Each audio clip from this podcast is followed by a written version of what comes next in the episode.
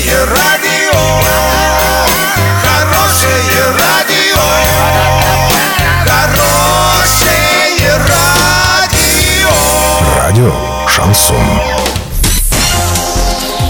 С новостями к этому часу Дарья Дмитриева. Здравствуйте. Спонсор выпуска «Строительный бум». ИП Халикова РМ. Низкие цены всегда. Картина дня за 30 секунд. В Орске ливневая канализация забита горной пылью.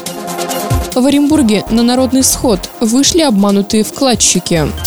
Подробнее обо всем. Подробнее обо всем. В Орске стоки ливневой канализации забиты горной пылью, которую, по всей видимости, смывает туда талами и дождевыми водами с дорог. Такое состояние ливневок приводит к тому, что на дорогах города скапливается вода, разрушается асфальтовое покрытие. Кроме того, из-за постоянного подмывания в некоторых местах даже начали падать бордюрные камни.